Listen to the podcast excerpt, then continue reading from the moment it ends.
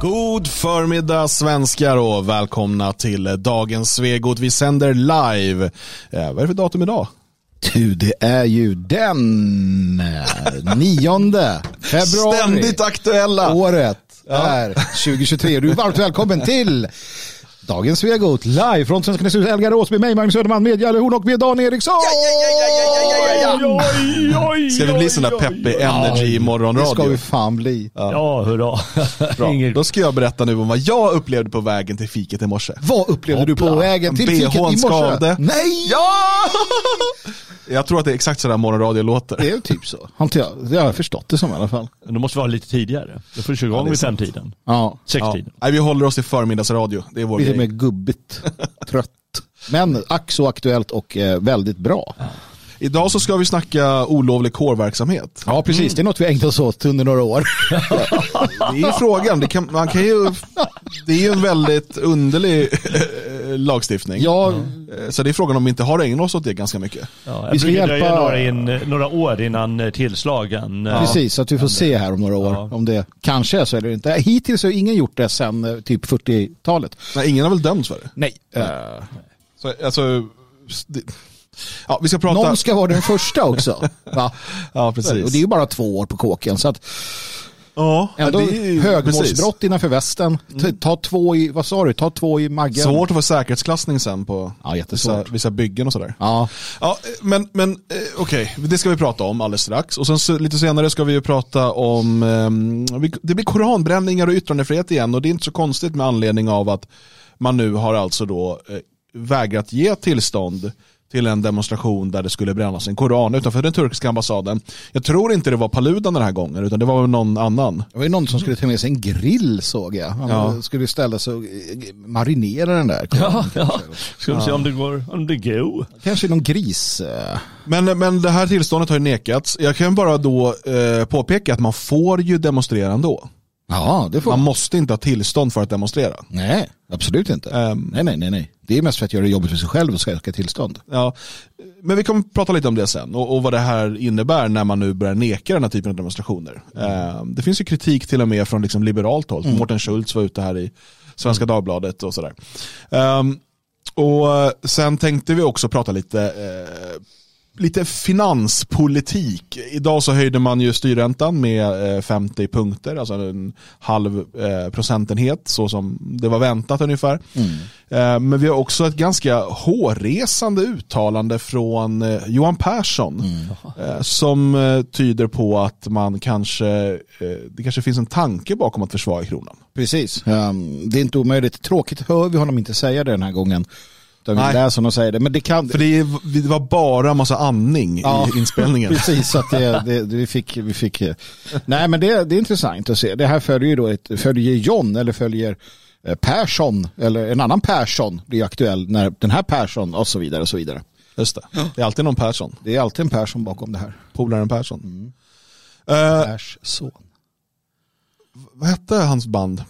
Pers, Cornelis Perssons. Vreeswijk med Perssons pack. Perssons back, ja. Det är... Okej, nu tappar vi återigen tråden här. Det är Gäster så vi gör. Eh, stort tack för att du har kollat in på den här livesändningen, eh, även om du gör det i efterhand. nu ska vi gå och tappa trådar. Vi hade Ja, blivit-. Vi hade blivit så jävla dåliga nornor. Vad sitter vi så bara, vad, vad är tråden gäller? Jag vet inte. Ja, precis. Folk bara dör i hela universum. Så här, jag Ja. tappat tråden. Någon går där, åh min älsk. Äh. Men nonorna var väl ändå kvinnliga väsen va? Och, alltså könar du mig Ja, eller precis. dem? Eller? Du kommer fram till att i England håller de på att fundera på hur de ska ta bort eh, Gud som Precis. kön. Den ska bli könlös. Ja. Okej. Och du hade bh i morse när du gick till fiket. Ja. Så att, vadå? Spelar ingen roll. Fast det är bara med min, min nästa ord stora bröst att göra. Undrar om nonorna har stora?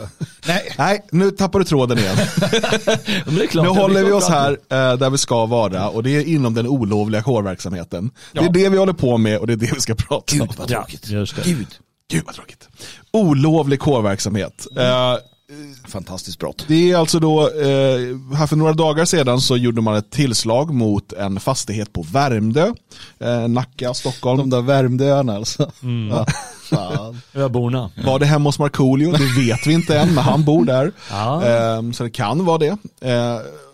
Och Jag har hållit på länge. vi vet inte eh, så mycket vad, alltså vi vet att de här då misstänks för eh, olovlig kårverksamhet. Och eh, Fredrik Hultgren Friberg, inte vad jag vet släkt med Daniel Friberg, men kan vara det, eh, som är presstalesperson på Säpo, säger att det handlar om att man bildar eller deltar i en sammanslutning som kan utvecklas till en olaglig militär grupp eller polisstyrka utan att ha tillstånd till det. Ja. Förbipasserande vittnen berättar också att det var en stor insats med både civilpoliser och maskerade poliser från insatsstyrkan och militärfordon. Polisen ska ha varit inne i huset och dess källare och även kontrollerat en container på tomten. Eh, Och det är då två stycken som har delgivits misstanke om olovlig kårverksamhet. En 46-åring, en 64-åring eller något. Ja, precis. Och, eh, Du, du har missat det här grovt bidragsbrott. Vad det har Man måste ju finansiera sin kår Ja, på något klart. sätt. Ja, eh, mycket, mycket underligt. Um, en av dem är det i alla fall. Mm. Den lite, den lite, han var lite sämre på att hålla reda på papper bara. Det var det. Eh, Men vi vet inte någonting för att man berättar inte vad det här handlar om, alltså om det är koppling till någon poli- politik eller så. Det vi vet är att lagen hittills bara har använts mot nationalistiska grupper. Så är det. Absolut, den skapades ju i, i samband med andra världskriget och de här eh, nationalistiska, framförallt nationalistiska grupperna i Sverige, alltså nationalsocialister, de hade sina, eh, sina vad heter det, Eh, stormavdelningar och liknande. Och, så vidare i med uniformslagen som kommer till här i krokarna. Och den har ju bara riktats mot na- nazister under den tiden. Fram tills eh, lite senare då de har försökt någon gång extra. Men det har alltid fallit platt. Eh, och det är ju en ganska korkad lag utifrån hur den är skriven. Eh, för att det är så svårt att leda i bevis. Det är liksom eh, kriterierna, det, blir väldigt knepigt allting helt enkelt. Så att, och det har man ju pratat om tidigare att man får ingen dömd för det så man vill ju skriva om lagen. Har inte skett däremot, vilket är intressant i sig. Jag tycker bara att jag vill börja i en ände och det är det här. Jag kan förstå att du vill skapa en militär organisation för att liksom kuppa. Ja. Men vem kommer på idén att starta en polis? En egen polis. Här, bara, "Nej, men grabbar, vi ska ut och, vi ska ut och vara poliser i Sverige. Ja. Bara måla bilarna och så bara börja stoppa bilar. Så här, du körde för långsamt. Eller, vem gör det? Vilka killar var det som kom på den Ja, men idén? han, kommer ni ihåg den här, uh, det var några år sedan, han Gustav som åkte runt på sin moped. Ja men där precis. Eh, Gustav I sitt eh, område Danderyd Ja. eller Täby eller något Ja. där. Ehm, och eh, en del gjorde sig lustiga över det och han, han blev också kallad hjälte. Liksom. Ja. Men han ville hålla tryggt i sitt område. Ja. Han åkte runt på moped och kollade så att det inte var något bus ute. Ja. Är det för att han var själv som det inte var olaglig kårverksamhet? Och när vi är- har då trygghetsinitiativet här, som vi, här, här i Elgarås, Ja. ehm, vandrar på kvällen, vi rapporterar i och för sig saker till polisen. Ja, det är, precis. hade vi inte gjort det så kanske, jag vet inte, när var går gränsen? Ja. liksom? Var går Fa- gränsen? Farsor Ja, på stan, Ja, nej, men de är ju suspekta utan tvekan. Och fasaner på stan. fasaner på stan är lite bättre där då. Nej, jag, jag, som sagt, jag vet inte, det blir ju det blir knepigt. Jag tänker Svullo, el, när han var elaka polisen. Ja, just Ja det. Var det. Det var grejer. Krävs det en kår? Nu är det två man. Vad är en, nej, det är mycket underligt i det här. Det är. det. Ja, eftersom ingen har blivit dömd så vet man inte riktigt vad som krävs. Alltså, Nej, uppenbarligen inte det som man har försökt. De här kårerna i blivandet och som man har försökt ge sig på. Som, alltså, och då pratar vi, det har varit ungefär, alltså folk som, för, alltså när man slog till till exempel då, om vi tittar på NSF, eh, Nationalsocialistisk front, som var en del av en sån utredning. Eh, de hade då uniformer. Eh, de marscherade i tropp. De hade ett uttalat, en, en uttalad struktur med, med liksom eh, ledare, underledare, du har grupper, du har, Ja, ja. det är en väldigt strukturerad värld. Liksom. inspirerad av militären. Inspirerad av militären utan tvekan. Eh, man vill förändra statsskicket, man vill eh, alltså, Avskaffa demokratin. avskaffa demokratin. Det stod i partiprogrammet tror jag. Eh, verbalt när man höll tal, somliga av dem var ju väldigt tydliga. Eh, och, och så vidare. Men det räckte inte för uh, olika kårverksamhet. Så då undrar man ju vad som krävs. Ja, och återigen, vi vet inte vilka de här männen är eller om de är nationalister eller om det rör sig om någon annan, kanske vänster. Vi hade ju det här tillslaget utan de hittade vapen i containrar. och, eh, Polisuniformer var och polisuniformer, ja. Och det var ju vänster eh, och AFA och sådär, Vänsterpartiet var in- inblandat i det. Ja, ja, det var ju bara några år sedan. Så det kan, här kan vara något vänstergrej, det kan Det kan vara vara. anarkister, det kan vara djur. Jag vet inte. Vi, vi vet ingenting. Nej. Så vi kan inte, det går ju att spekulera i all evighet. Det kan vara islamister också. Mm. Ja, ja, absolut. Även om jag tror att man skulle ta dem på någon typ av terrorbrott snarare då. Ja, men det var ju samma i Jönköping där vänstern, det var ju, det var ju misstanke om terrorbrott eller Ja. förberedelse till terrorbrott. Det var ju inte tal om kårverksamhet, så det är där man undrar. Nej, men Var det, gick det finns ju uppgifter då om att de här männen ska ha åkt runt i landet under flera år och tränat grupper. Ja, ja jo. Ja. Okej.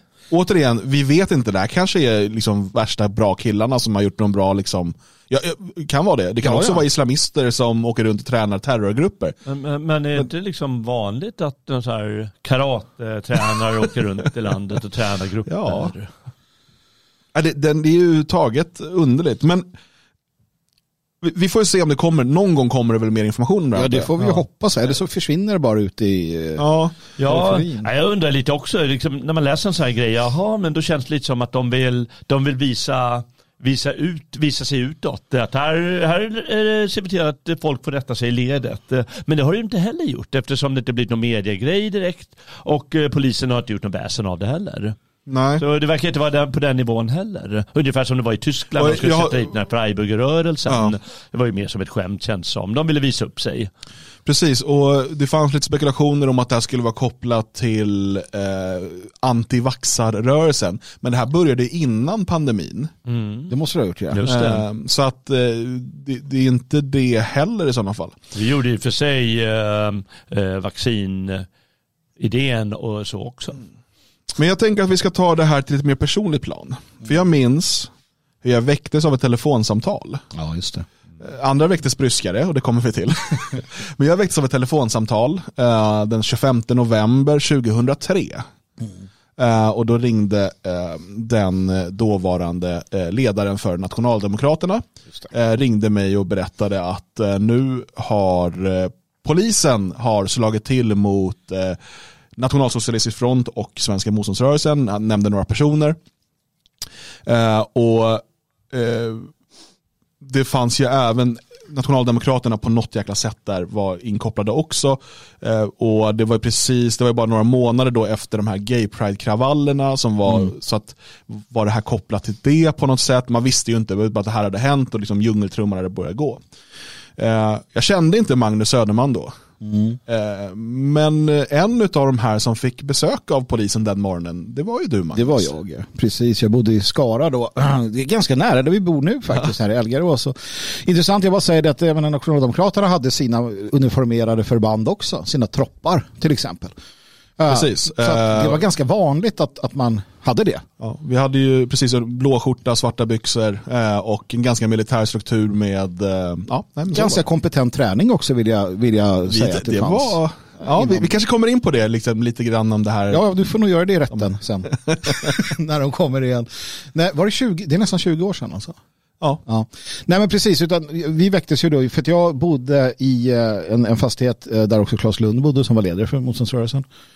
Um, eh, på Skaraslätten. Och vi väcks ju då utav uh, tidigt på morgonen att man uh, stormar då, eh, kastar in uh, sådana här um, Chockgranater. Chockgranater heter det ja. Eh, Slår sönder rutorna ehm, och, och på olika sätt och vis börjar skrika och gorma om att det är polisen och sådär. Och man går in med, med, med full, full sån här um, insatsstyrka. Intressant upplevelse på många sätt och vis. Eh, det är ett bryskt uppvaknande, man, man vet inte riktigt vad det är. Jag är fortfarande övertygad om att de skrek typ nassejävlar eller liksom sådana saker. Så att vi reagerade ju genom att gå i liksom, man skulle liksom ge tillbaka då. Jag minns att en, en, en batong liggande. Och man ska säga då att det, här, det finns ju fortfarande lite grann, men 2003 var alltså eh, konfliktnivån mellan den autonoma vänstern och den nationella rörelsen på en helt annan nivå än vad den är idag. Oh ja, det var... Hembesök och, och liksom, alltså den typen av grova misshandlar, mordförsök och så vidare som skedde under den här tiden. ehm, det, var, det var en helt annan sak. Jag menar, om du var nationell företrädare och var folkbokförd på den adress du verkligen bodde, fick du inte in åtminstone eh, liksom stenar i rutan, då var det något skumt.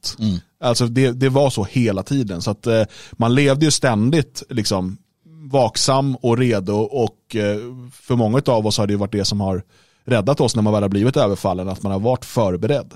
Eh, så att om, man, om, om någon tar sig in i ens hem, och som sagt hembesök, det hände liksom eh, på denna tiden, och skriker nassejävlar, då är det rimligt att tänka att det här, det här är nog eh, autonoma vänstern på något sätt. Nej men absolut. um, och uh, det, det tänkte man ju då så att jag hade ju en, en batong vid sängen. Man sover ofta med någonting sånt där. Uh, och jag reagerade ju då genom att uh, alltså man på något sätt så här, det händer något i fönstret, de skriker någonting som man ska liksom ja, ge sig på dem, hindra dem från att komma in eller någonting. Eh, men då såg jag att då hade, man, då hade jag lasersikten som dansade över bröstet och insåg man att det här är nog inte AFA va. Och är det AFA så är jag rökt. För då har de liksom, de har uh, fått en bättre arsenal. Um, nej men så att det var ju bara att så här, ja men det är nog lika bra att sträcka, sträcka händer då. Uh, sen följer ju en så här scenariet hur de här arbetar och man ligger och, det var ju kallt som fan också. Uh, och man ligger där i sängen och väntar på att något ska hända. De kommer in efter, man, man, man får inte se vad som händer. Det är, det är ju spännande på samma gång. Man har aldrig varit med om något liknande så att man, man funderar vad som ska hända härnäst och man funderar på vad har jag gjort? Har jag gjort någonting?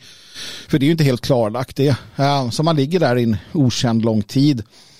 Um, och, och sen är det säkerhetspolisen som kommer in i rummet. För det minns jag för de sa det. Hej på dig Magnus, Säpo här.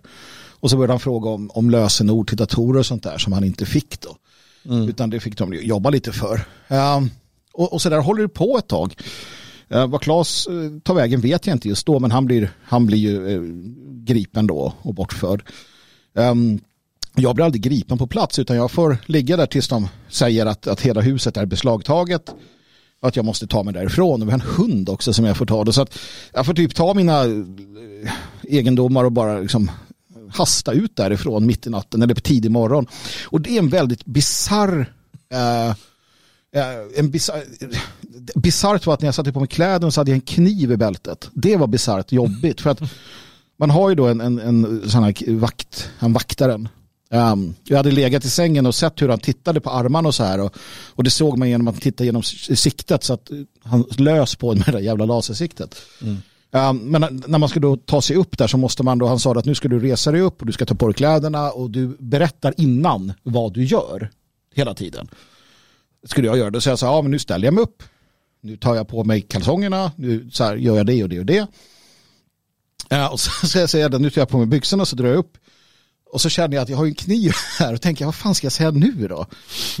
hur, hur förklarar jag det här? Så jag bara, jag har en kniv vid höger sådär och han säger, jag bara, jag tar upp kniven, han säger ingenting, så jag släpper kniven så här. ja, men det, det, gick bra då, han var, han var rätt schysst. Uh, Typ. Men i alla fall, och sen så får man då, det blir ett kort förhör, jag säger ingenting och sen så får man gå därifrån.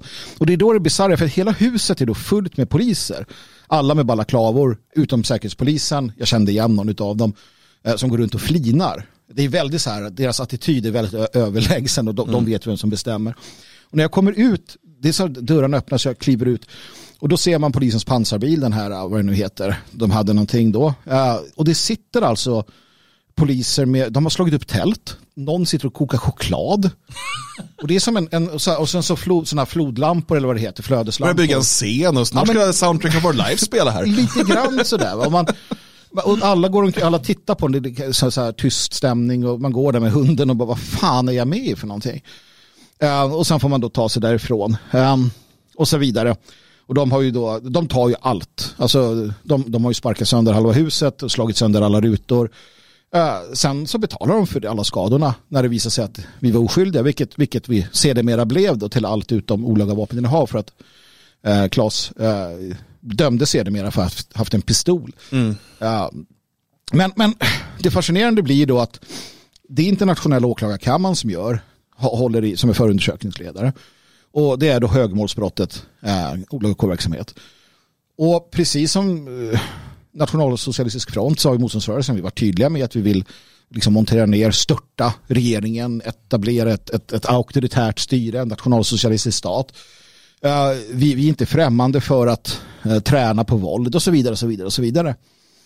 Um, men ingenting av det räcker för mm. den här olika kårverksamheten så det slutar ju med och de tar ju då alla datorer, allting de kan hitta uh, och håller det i flera månader så de går igenom allt. Um, och det slutar med att Claes Lund döms för olaga vapeninnehav. Och det är mm. det enda. Ingenting annat. Nej, och ingen, ingen från NSF dömdes ju för någonting där. Nej, precis. Nej. Så det var ingenting. Och då kan man fråga sig, är de så jävla dåliga? Um, och det kanske de är. Men de fick NSFs och motståndsrörelsens alla dokument. Mm. Alla datorer. Uh, allt. Och det är ganska... Björn skriver i chatten där. Var lite skillnad på tillslaget den dagen. Själv blev jag hämtad på min arbetsplats i fängelse och fick husrannsakan i min cell. Lugnt och städat, inga vapen där inte. Det är fantastiskt. Han satt alltså, Björn sitter alltså i fängelse då. För åsiktsbrott. Ja. Precis. Hets mot folkgrupp. Och han är ju då, han är, han är ju då en av de, de ledande i nationalsocialistisk front, NSF. Ja, så att, och just det här att de, att de hämtar honom, att det är en polishämtning på anstalt. och att de, bemö, att de måste bemöda sig och gå till åklagaren och säga att vi ska göra husrannsakan i Björn Björkquists cell. Det, det säger ändå något om svensk rättsväsende, att du är fortfarande, du har integritet fast du sitter i fängelse. De får inte bara gå in. Nej. Och de litar inte riktigt på fängelseverksamheten. Precis, man vet inte. Nej, så att, man vet ju inte vad de egentligen var ute efter. De ville ju pröva lagen. Jag minns att jag, jag ställde frågan till Säkerhetspolisen för att eh, jag sa det till dem att varför kommer ni på det här sättet? Det är lite som vi pratar om varför skickar de insatsstyrkan på de här gubbarna i, Värmdö. i Värmdö. ja. Och då sa säkerhetspolis, alltså agenten där, bara tittat på mig och sa för att vi kan. Och, och, och någonstans förstod jag att det är för att dels du ska slå till så hårt du bara kan för att göra oss rädda eller förstå att vi har ingen chans. Sen är det ju för att öva. Lajva. Och du hade en bra, eh, du hade Nej, men en bra jag tanke tänker på det, där. det finns ju när man eh, lämnar tonåren och får lite perspektiv på saker. Eh, och så tittar man tillbaka på den här tiden, eh, när jag började engagera mig nationellt, första, alltså mellan eh, 2000 och 2005, 2006 där. Ehm, och den, det var ju från vår sida också en typ av lajvande och vi har ju pratat om kraften i det. Alltså att, att man behöver liksom, lite grann fake it till you make it och så vidare. Men det är ju klart att även om vi hade de här, vi liksom hade lite så här militära strukturer och så vidare. Vi hade ju liksom inga, inte alls varken manskapet eller kompetensen eller vapnen eller vad det än är för att genomföra någon typ av revolution. Det finns ju liksom inte. Eh, men vi på ett sätt lajvade det hela tiden och jag tror att det kan vara positivt. Um, så, länge man in, så länge man har någon typ av förståelse för att det fortfarande är väldigt mycket, alltså, vi är inte uh, vi är inte den här stora revolutionära gruppen som kan genomföra en revolution bara vi får chansen. Um, och jag menar, ju äldre man blev och ju mer man förstod så insåg man ju också att det handlar ju snarare om att först bygga ett folkligt stöd.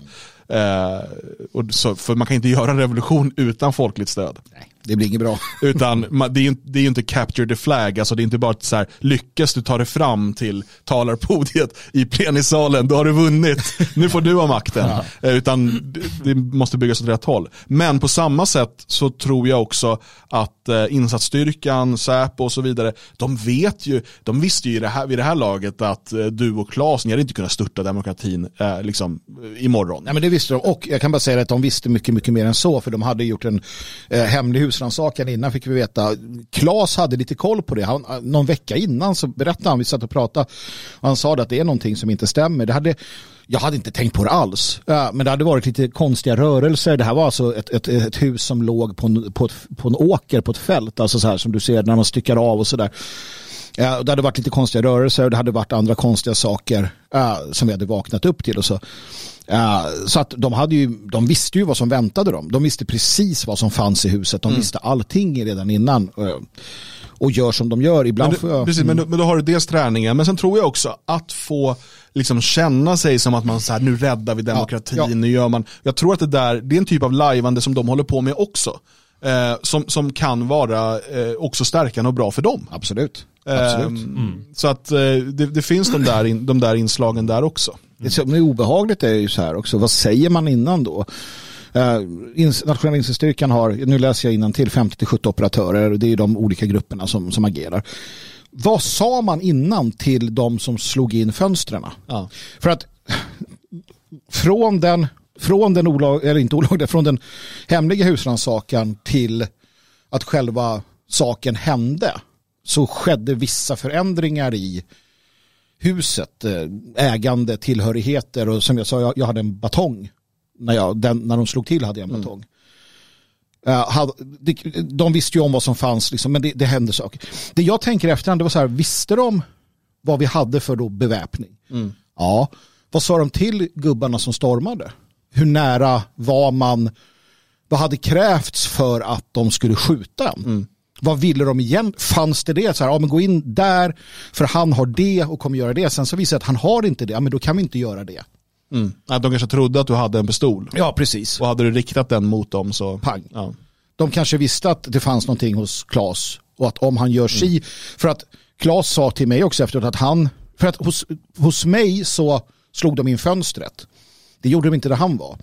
Eh, utan, utan där, eh, eller då, då gick de in genom dörren. Men han säger också att han hörde dem säga typ Nasse sviner, vi ska nu döda er i det här. Som att det var en provokation.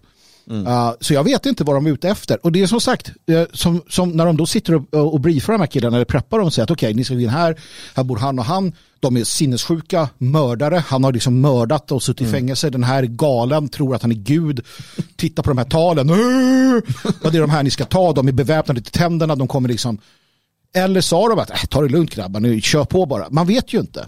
Man såg tre agenter gick iväg och bara, jag ska bli medlem. Ja. Nej, men så att, så att det är ju sådana saker också. De här kan användas för att gubbarna som jobbar, de här som kliver in, det är ju, jag tror att det är lite schyssta killar, det är bra killar, de tror på det de gör. De är liksom, det är inga, det är poliser. Eh, hårda och, och så. Men deras chefer som vi vet ofta är politiskt tillsatta inom kåren, vad får de för order innan? Liksom? Ja, nej, det, det, och det ska bli intressant att se vad det här rör sig om nu på Värmdö. Ehm, det vet vi som sagt inte. Men eh, ska de dömas för någonting, då måste det ju Ja, då måste det vara, finnas ännu starkare liksom, indicier än NSF och eh, motståndsrörelsen på den tiden. Absolut. Björn skriver en intressant sak i chatten här. Han säger att eh, man hade avlyssnat oss i något årtionde med hänvisning till olovlig kårverksamhet. Eh, och han tror att tillslagen kom för att någon började säga att men för fan, de här avlyssningarna ger inget. Ingenting ger någonting. Och jag kan nog hålla med om att det kan vara åt det hållet. Vi har fått avslut på hela... Ja, Ja. ett Måste, avtal. måste du göra någonting eller får bara flyta ut i sanden? Ja, men visst. Har de hållit på i tio år ska det vara i onödan. Vill, Nej, men sen- vill väl åstadkomma Ja, och, kan, Ja. och kanske hittar vi en värsta vapengömman då. Ja, sen, sen så, så måste jag ju vara ärlig. Ja, och det kan vara värt att komma ihåg. Det här skulle krävas en längre diskussion egentligen. Det som också hände efter detta, det var ju att misstankarna, missämjan Ja. eh, i organisationen når, når liksom, kommer upp. Så här, vem, vem, vem Har vi någon infiltratör eller precis. informatör? Folk blir eller- intagna till förhör, folk blir kvarhållna, eh, försvinner, Poli- säkerhetspolisen håller dem några extra dagar, släpper ut dem, någon får helt plötsligt bidrag tillbaka, någon får, det händer massa konstiga saker så att man börjar tänka vem fan var det som, vem var det som tjallade? Vem är tjallaren? Um, och till dels så kan jag nog säga att det där är början på väldigt stora problem för motståndsrörelsen och säkert för andra. In, in, som också. Så det är ett smart sätt för dem. Slå till. Så det är därför som, inte bara därför, men som, som vi har pratat om för det fria Sverige, att det finns ingen shady business. Det finns ingenting konstigt. Det finns, jag kan, polisen kommer hit imorgon och jag kan berätta allt. Precis allt om vad vi gör. För att du kan inte ha hemligheter, då måste du gå all in på den fronten. Och det, ja, vi får se de här gubbarna de har tagit vad det är. Ja, ska bli eh, spännande att eh, följa eh, och förhoppningsvis kommer då mer information om vad det där rör sig om. De är alltså inte frihetsberövade ska jag säga. De, sitter, de är alltså så att De är tillbaka vid sin kår. Ja, men, ja, men helt ärligt, man måste bara säga det. Om, om det nu är så här, olovlig kårverksamhet, det, man ska göra någon morgonräd med liksom insatsstyrka och eh, vad de kallar för militärfordon vittnar om. Ja. Och sen ska man inte ens frihetsberöva personerna. Ja, ja, för mig går de sakerna inte ihop. Absolut inte. Nej, Särskilt inte som liksom, det ligger i högmålsbrott. va? ja. det är ju allvar. Alltså, Det är ju det allvarligaste som finns. Nu är det två års fängelse max för ordet. Och det är också löjligt. Okej, olovlig kårverksamhet. Jag ska starta en kår, en militär verksamhet för att störta regeringen. Men du kan åka på andra saker då. Du har ju de här alltså, grovt vapenbrott och förberedelse till terrorbrott Ja. och sådär. Men här, så att då, då kan du baka ihop allt det där. Men just att man, för, för mig låter det ju som en, en typ av träning Mm. Eftersom att man använder så pass mycket resurser men ändå inte väljer att frihetsberöva någon. Mm. För mig är det, då, då, är det, då är det snarare så, men nu måste vi testa den här taktiken, eh, nu har vi ett perfekt mål här att eh, prova en ny strategi vi har för hur vi ska ta oss in och sådär. För det, men det skrämmer, jag tycker ändå att, om jag bara får stanna en liten stund med det här, det är skrämmande ändå hur Säkerhetspolisen själv eh, uttrycker sig här. Uh, olovlig kårverksamhet handlar om att man bildar eller deltar i en sammanslutning som utgör eller kan utvecklas till en olaglig militär trupp eller polisstyrka. Allt kan väl utvecklas till Ja men det är ju det. Mm. Alltså, hur, hur använder man det här? Det är just vad, som vad Björn var inne på med, med alltså egentligen så med den tolkningen så är det en carte blanche. Då säger ja men okej, den här gruppen, de är civila, de pratar inte om någonting, men de här skulle ju kunna utvecklas för att de, säg att man har som, att man, man tycker att staten gör fel, man gillar inte sig Sverige AB. Uh, eh, och då tänker de att, och, och, att man säger att vi, vill starta, vi ska starta ett land vid, vid Tivedens rand. Vi vill inte ha med Sverige AB att göra. Kan de då så här, ja fast alltså det här kan ju utvecklas om en generation. Mm. Så kan ju de här idéerna om separation och så ut, och de har ju ändå, det är ändå folk som går runt i bygden och tittar på vad som händer. Nej, men alltså inled en operation liksom på tio år det, det, är sånt här som är så farligt med odefinierade lagar, bestämmelser och jävla nyckfullhet hos den här demokraturen, detta pisssystem. Mm. Som är helt, de gör som de vill bara. Mm. Mm. Nej usch. Jävla stat. Försiktigt nu. Någon ja. borde... På tal om staten då, eh, nu har ju, och polisen, eh, som nu då så har nekat tillstånd till en ny sån här koranbränning utanför Turkiets ambassad. Mm. Eh, och eh, det här säger man då att man har fattat beslutet efter en dialog med säkerhetspolisen. Eh, och Polisen skriver då på sin hemsida bland annat då så här att under den senaste tiden har allmänna sammankomster för att bränna Koranen väckt mycket starka reaktioner, vilket resulterat i en förändrad hotbild mot Sverige.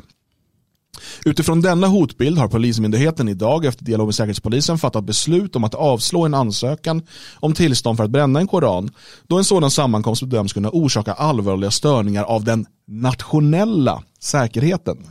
Det här är väldigt intressant. Um, för att eh, det man säger då, det är inte att risken att det vid den här demonstrationen blir upplopp, det är inte därför, alltså man inte kan garantera säkerheten där, utan att det kan påverka den nationella säkerheten. Kombinera det här också med alla de här nya lagstiftningarna om att du kan fängslas om du publicerar journalistiskt arbete mm. som hotar Sveriges relation med annan stat till mm. exempel. Eller försämrar Sveriges rykte och så här, det är underliga formuleringar. Eh, och nu kan man alltså inte få tillstånd till en demonstration om den hotar den nationella säkerheten. Mm.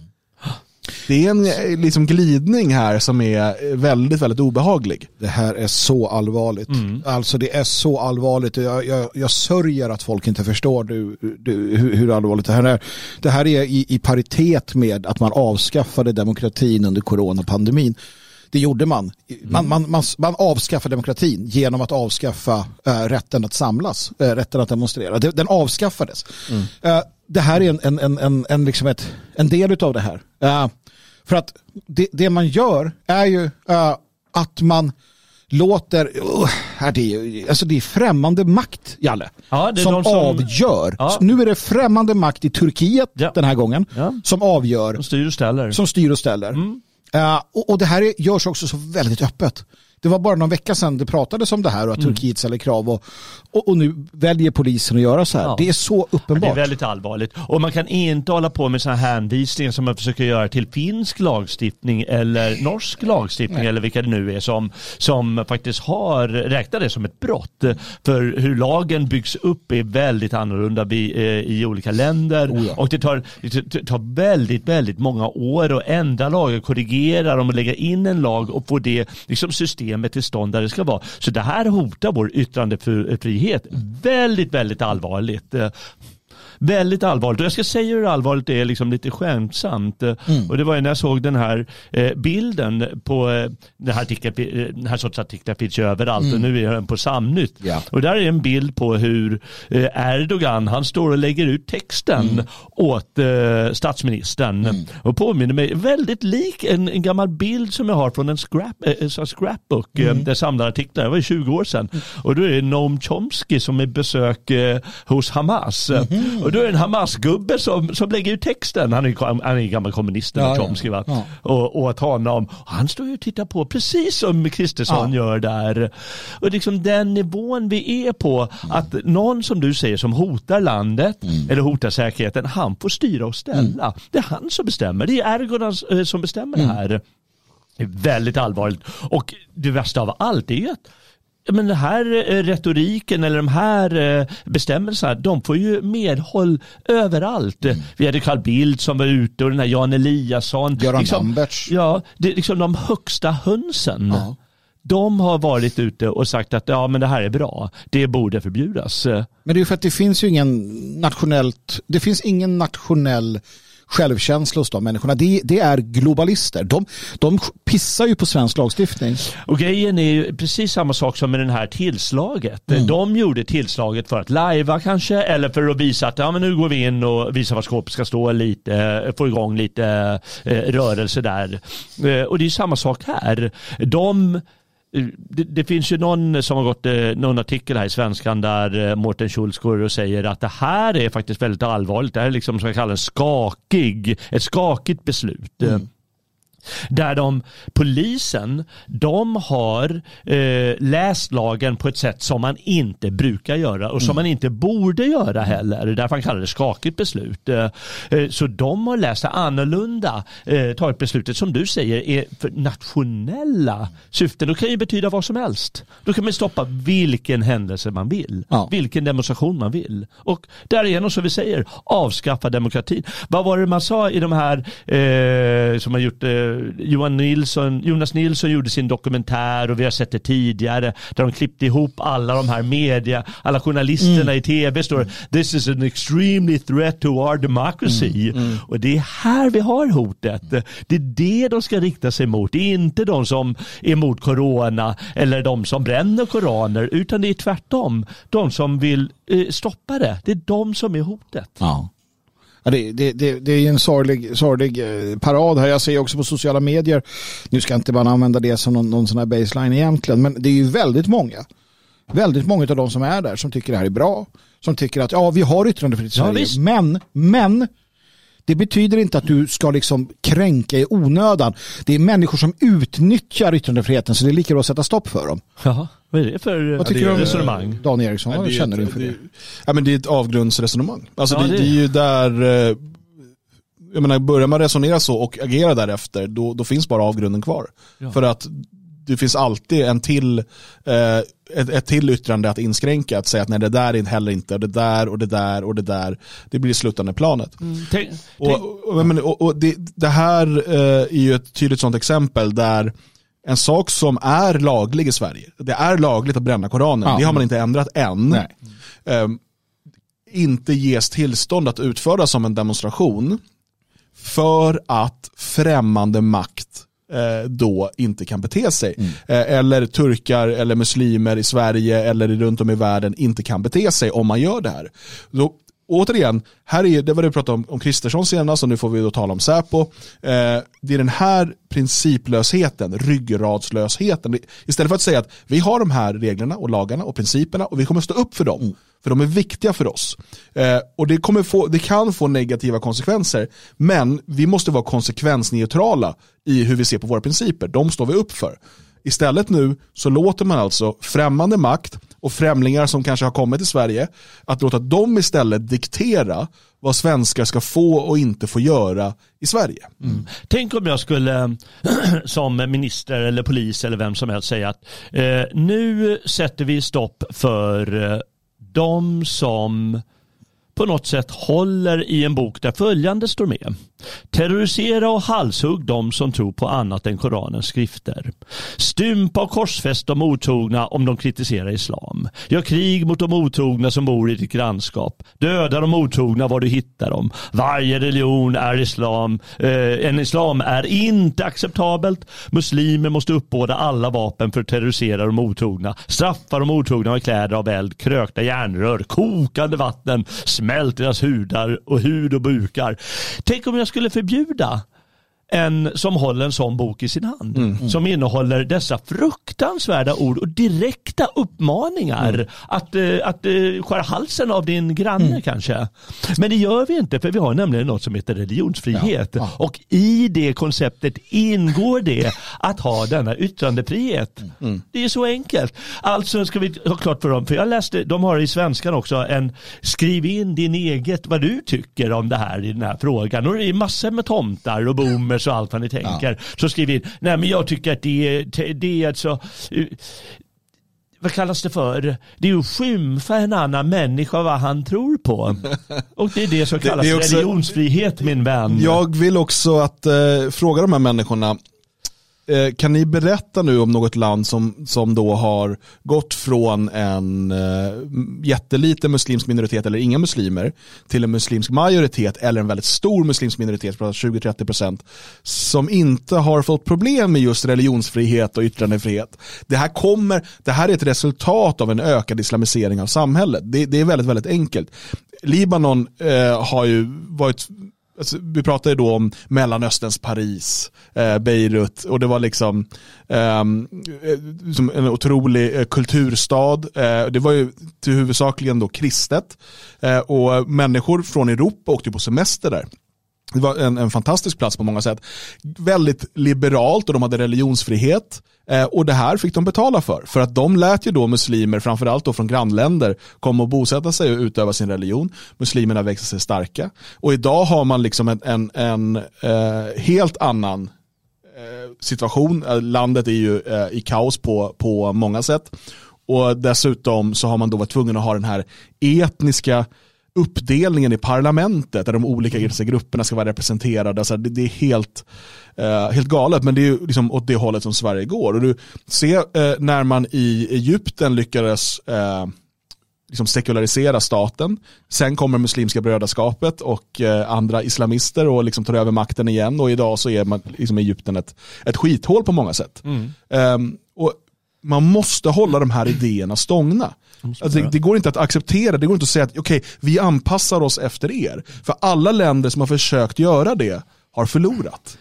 Vi, vi, kan ju till och med, när du säger det på det sättet så kan vi se det som att vad är det som har skett i Turkiet? Jo, ja. det är en islamisering Precis. av det turkiska samhället inte främst, främst lett av Erdogan. Precis. Och han sätter, säger, bestämmer för Sverige att nu ska ni förbjuda koranbränningar. och så gör de det. Atatürk mm. till exempel, var ju, för honom var det viktigt med den sekulära staten. Exakt ja. Eh, och, och Medan, medan Erdogan har ju gått, och det, och det är då vi ser ju hur Turkiet utvecklas i en, i en islamiserad riktning och ja. därmed också en, en mycket mer fientlig riktning mot Europa. Och därmed kommer vi till den slutsatsen som vi sa från början, att det är de här som poliserna som går med på det här, eller som eh, förbjuder den här bränningen, det är de som är det allvarliga hotet mot, jag ska inte säga demokratin i Sverige och demokratin i allmänheten, utan mot det, det svenska riket mm. som vi känner. För så har man ju alltid sagt att det är ett hot mot riket, då ska man göra det. Men det är de som är hotet. Mm. För det är de som vill ja, låta andra bestämma, låta islamiseringen bestämma. Precis. Uh, jag, jag, jag har två saker som jag vill ta upp här. Um, jag har lagt in också en länk i det dokumentet vi tittar i som vi ska komma till. Men först angående polisen där så tycker jag att det är väldigt, väldigt viktigt uh, det som vi läser om på till exempel Twitter då. Där yttre befälet Södermalm som är en, en, polis i yttre tjänst. Han, han har uniform, han åker runt i polisbil, han upprätthåller liksom på, på den lägsta nivån lag och ordning. Han kommenterar det här uh, förbudet. Då. Uh, ett litet oväntat beslut i mina ögon. Men skarpare hjärnor än min har uppenbarligen kastat juridiska ögon på detta. Han är yttre befäl, har alltså hand om då polisstyrkan på Södermalm. Det här är demokraturens knäktar. Här har du problemet. Det var det här som inte skulle hända efter Nürnberg. Du kan inte säga jag lyder order din jävel. Mm. Du kan inte säga det. Han har ingen ursäkt. Han är med och upphäver demokratin. Han är med och försvarar ett system som stampar ner våra medborgerliga fri och rättigheter. Ja. Kom inte sen Viktor Adolfsson och säg att jag lydde bara order, skarpare hjärnor än mig. Skulle man sagt det om, om uh, Laurent Siberia, skarpare hjärnor än mig sa att vi skulle våldta och mörda små barn. Mm. Är det det Viktor Adolfsson säger? Ja, det är det han säger. Viktor Adolfsson vill att vi ska... Nej, okej, okay, jag ska inte gå så långt. Men vad är konsekvensen av denna jävla mähä-mentalitet hos svenska poliser? Mm. Nej, men nu säger juristerna det här och då gör vi så. Men för fan, principer din jävel. Mm. Det, det är ju det som inte Eh, som inte finns där. Så där har vi ett problem. Här, jag, jag, har ju, vi har pratat om det här massor av gånger. Jag tycker ju inte man ska elda Koranen. Jag tycker att det är, liksom, jag tycker det är onödigt. Jag vill inte elda Koranen. Nej, men ju mer det här sker, desto mer sugen blir jag på att elda koraner av ren princip. Precis. För att, vad fan är det här? Alltså, det är det jag tror, jag vet inte vem det är som har sökt det här tillståndet, men jag kan tänka mig att det är folk som känner likadant nu när, när det blev sånt jävla liv. Mm. Att säga, ah, men då ska jag också bränna koranen. Det kanske var en sån person som sökte det här tillståndet för att liksom visa att nej, men här har vi den här typen av eh, yttrandefrihet. Vi har inte en, en fullständig yttrandefrihet i Sverige, nej, men det här ryms inom yttrandefriheten. Och det säger ju inte heller vare sig Säpo eller polisen något om. Utan de bara ger inte tillstånd till den här demonstrationen med hänvisning till den nationella säkerheten. Och Mårten Schultz är inne på det i hans kritik där i Svenska Dagbladet så är det just det att eh, det man hänvisar till nu det är alltså ingenting som sker i direkt anslutning till Nej, demonstrationen. nej. Och därmed ska polisen egentligen inte ta hänsyn till Nej, det. nej, utan inte. huruvida det här sen kan få politiska konsekvenser i vår relation med, med eh, Turkiet till exempel. Det ska vara skitsamma så länge det, liksom, då ska demonstrationstillståndet ges. Begås olagligheter under demonstrationen, hets mot folkgrupp till exempel, då ska det lagföras efteråt. Det är det också med skillnaden på censur och så här. Det, det, det är sådana här principer man alltid tjatar om. Men Nu skiter man i det. skarpare hjärnor. Har sagt det och då lider han. Den andra saken, och det här är någonting jag återkommer till med jämna mellanrum och som jag med, med fasa uppdaterar mig på. För att det sker nämligen i Sverige och Europa en, en, en demografisk förändring som är påtaglig. Och det finns och kom för många, många år sedan en artikel som heter A Muslim population grows, what can happen to society? Då man går igenom detta. Och jag tänker att vi kan komma tillbaka till det. För att jag ser det här liksom uppfyllas om och om igen i princip. Eh, och man börjar vid 2-5 procent. Nu vet inte jag var vi ligger i Sverige. Hur ligger vi till i Sverige? Med, Det finns lite olika, allt mellan 10 och 20 procent. ja, Men någonstans mellan 10-20 procent. Och Låt oss då titta på vad som händer vid 2-5 procent.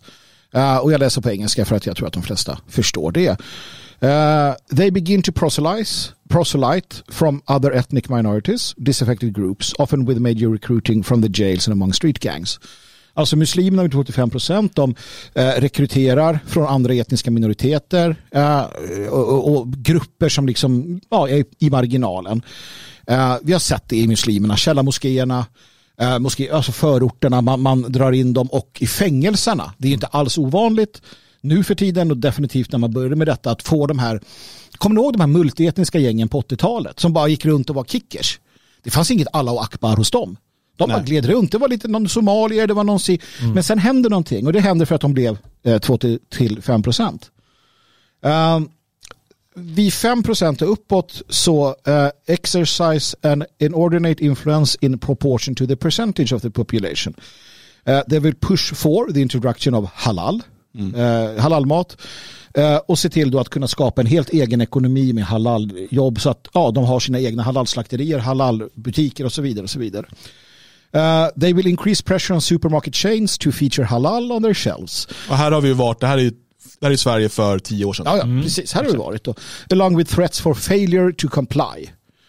Uh, och, det här, och det var ju samma sak för tio år sedan. Svenskarna så här, ja men vad fan spelar det för roll om kycklingen är halal? Jag är fan inte muslim. Jag kan äta kyckling. Jag, jag tror inte på trollkonster. Era jävla as. Fy fan vad jag hatar de där människorna. Men alltså ibland, nu har det blivit bättre faktiskt och jag tror att det är för att en del har sagt ifrån. Men det var ett tag då det var svårt att hitta kyckling som inte var halal. Och jag minns när jag var på någon av de här, om det var Willys eller Coop eller jag minns inte vad det var. Men, och jag, jag var tvungen att ta tag i en sån här som jobbar där och fråga, men har ni någon kyckling som inte är halal? Men vad spelar det för roll? Vad tror du på någon Ja, gubbe men- i religiös eller? Personen som jobbar där frågar mig, men vad spelar det för roll? Ja. Ja. men jag vill inte ha halal. Ja, men det smakar likadant. Det är inte så bra. Men säger bara, ditt materialistiska as. säger det, as. Men har du tänkt på det här då? För att det som händer samtidigt, man sätter krav på de här kedjorna. Men vad gör man också? Man bygger egna slakterier. De här tänker ju längre än svenskarna. Att de skapar sina samhällen. Du har Aframs livs, fan ta mig överallt. De behöver inte Nej. Willys längre. Nej. Så de har, vi har för fan i Hova. I Hova har vi en kiosk med en sån här. I, I Töreboda så har vi en sån här matvarubutik för de här. Jaha. Det är fantastiskt. Grattis muslimerna. Men det är 5% i alla fall och där har vi varit. Det var 10 år sedan. 10% äh, då står det så här.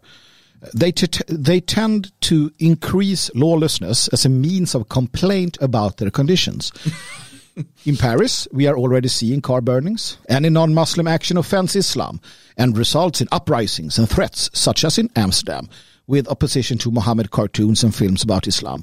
Such tensions are seen daily, particularly in Muslim sections. Det är här eh, vi är nu, eh, strax över 10%. Eh, vi ser hur man använder våld. Alltså, eh, det är ju, koranbränningarna är ju, det är ju det här exemplet vi ser nu. Hur man då tänder eld på polisbilar, kravallar och så vidare. För att sätta tryck, för att kräva eh, underkastelse inför dem. Mm. Det, det, det, är, eh, och det är här vi är. Och den här artikeln den är nästan tio år gammal. Eh, och då pratade man om vissa andra länder som hade nått så här långt. Men Eh, och att man hade då redan sett i Paris. Nu har vi sett det här och i, runt om i Sverige och vi ser hur klanerna är organiserade, eh, muslimska klaner. Eh, vi ser kriminella gäng som är helmuslimska. Eh, och det är precis här vi är nu. Så att Låt oss då titta lite längre fram Magnus, vad händer sen ja, då? Vi närmar oss då 20 procent och, och, nu hoppas jag att ni liksom förbereder er och funderar. Ja, För att så här, kära, kära lyssnare, det här kommer bli 20 procent. Alltså, det, finns ingen, det, det, kommer inte gå att ändra eller stoppa nu. Det ska, det, det ska i sådana fall imorgon hända någonting. Mm. Annars hamnar vi här ungefär då. Uh, after reaching 20% nations can expect hair trigger rioting, jihad militia formations, sporadic killings and the burnings of uh, Christian churches, Jewish synagogues uh, etc. etc.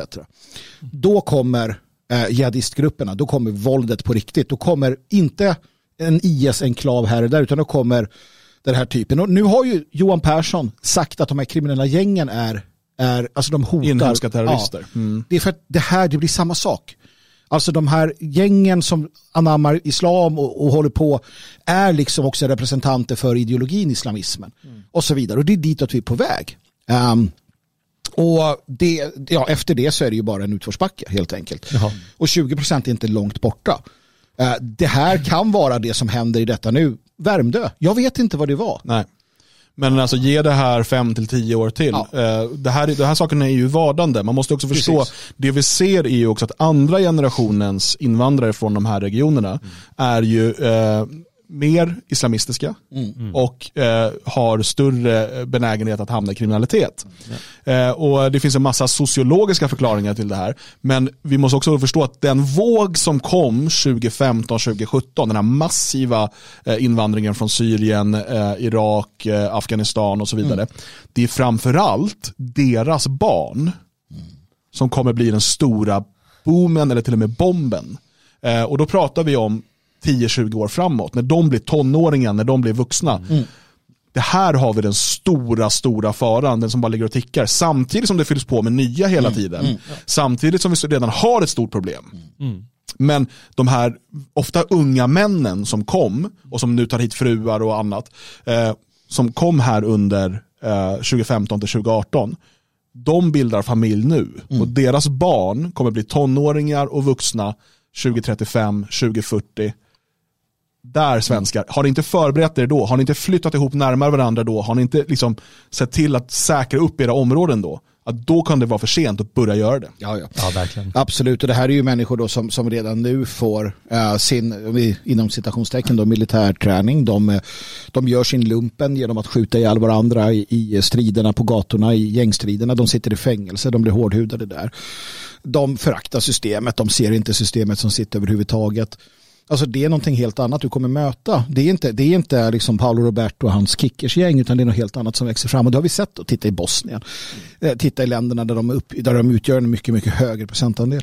Mm. Det, det, är eh, vad som väntar. Och de kommer till stor del sitta skyddade i, i regeringskvarteren. De kommer ha sina insatsstyrkor, sina luft, luft liksom, de åker helikopter mellan Stockholm och Göteborg. Politikerna, Annie Lööf kommer ha det bra. Så. Men du, Ja, och det kommer växa fram gated communities, liksom sån här, ja. Eh, där, där svensk övre medelklass kommer kunna köpa sig trygghet. Eh, privata säkerhetsstyrkor som kommer vakta dem. Mm. Vi ser det redan idag, ja. liksom det växer fram. Och så, det, det är en framtid vi kommer se. Men man måste, och det är det här, när vi har tjatat om att vi har ett längre perspektiv på mm. det vi gör, eh, varför gör vi det vi gör i Elgarås idag? Mm. Varför flyttar vi närmare varandra? Varför organiserar vi på det här sättet? Och det är inte för, det gör det lite bättre idag, mm. men det kommer göra det mycket bättre om 20 år, om 40 år, om 60 år för ja. våra barn och barnbarn. Det är den enda chansen vi har nu att bygga den här mm. eh, typen av saker och gör det runt om i Sverige.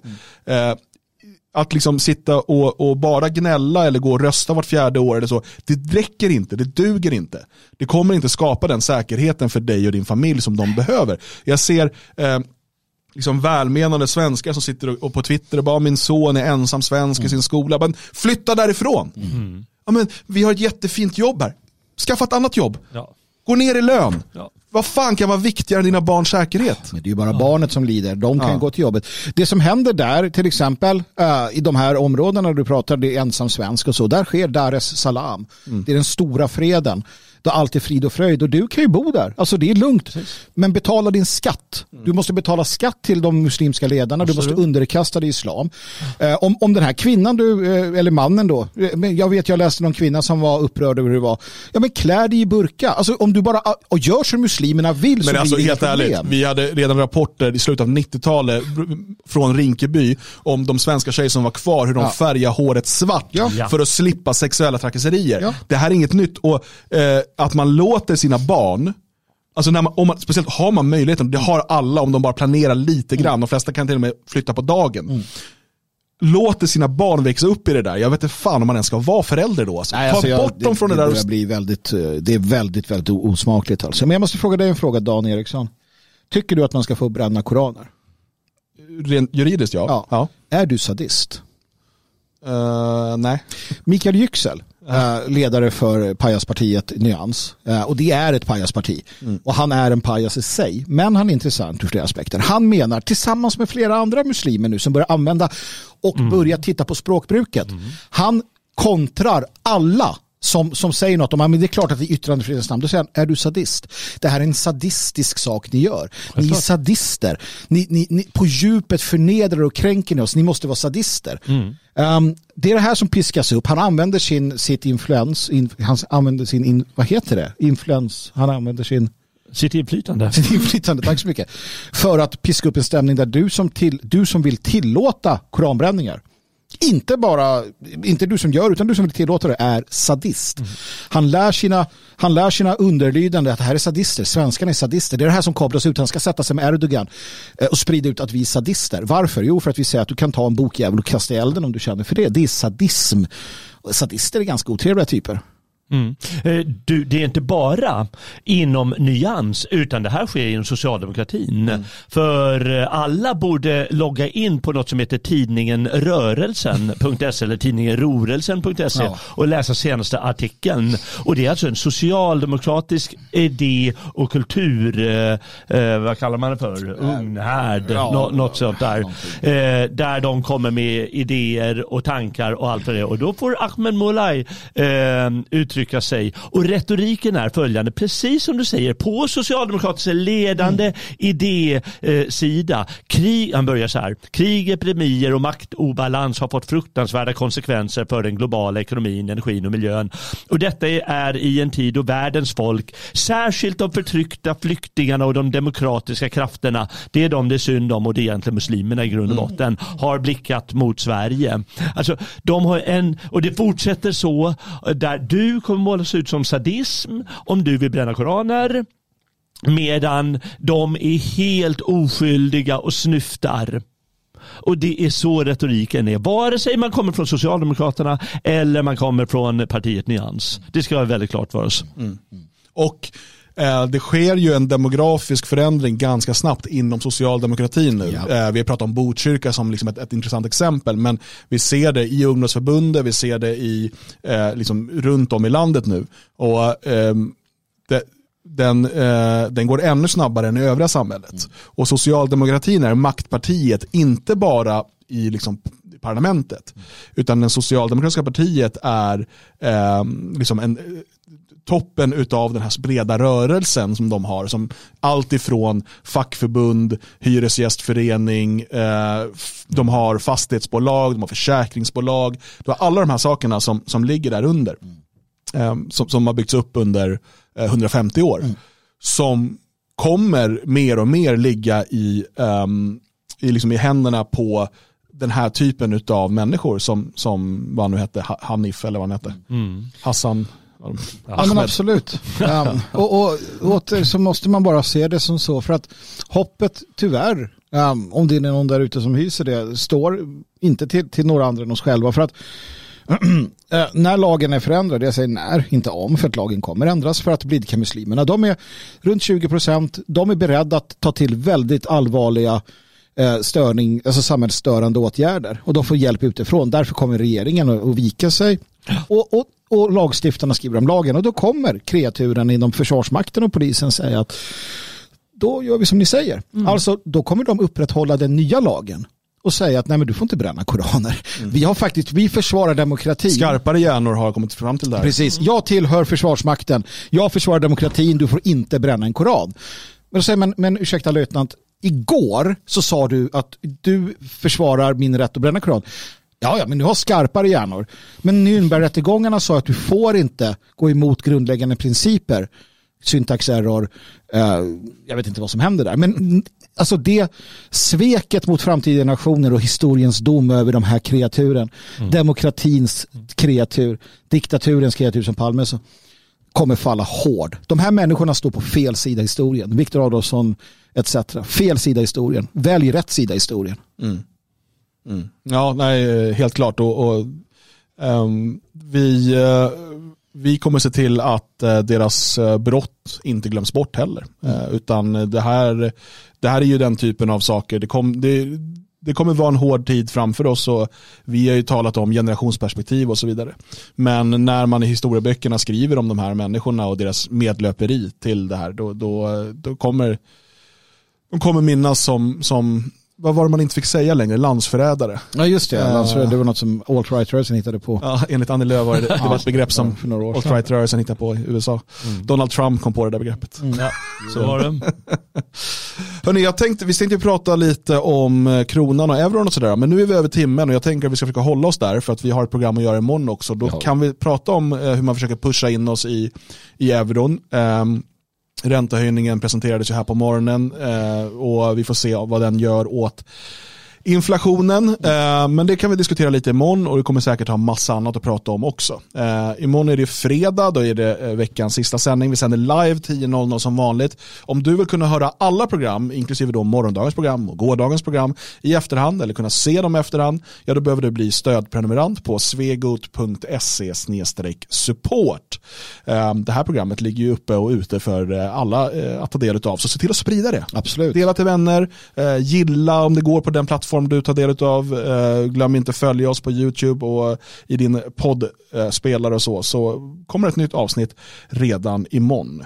Eh, nu trycker jag på knappen igen då. Det gör du gärna ja, Att jag, har fått, att jag har fått det förtroendet ändå. Ja, trycka på den stora knappen. Du, du har större knapp än Kim. Dan har större knapp än Kim. Ja, Tack för oss. Bra. Tack för idag. Hörs imorgon.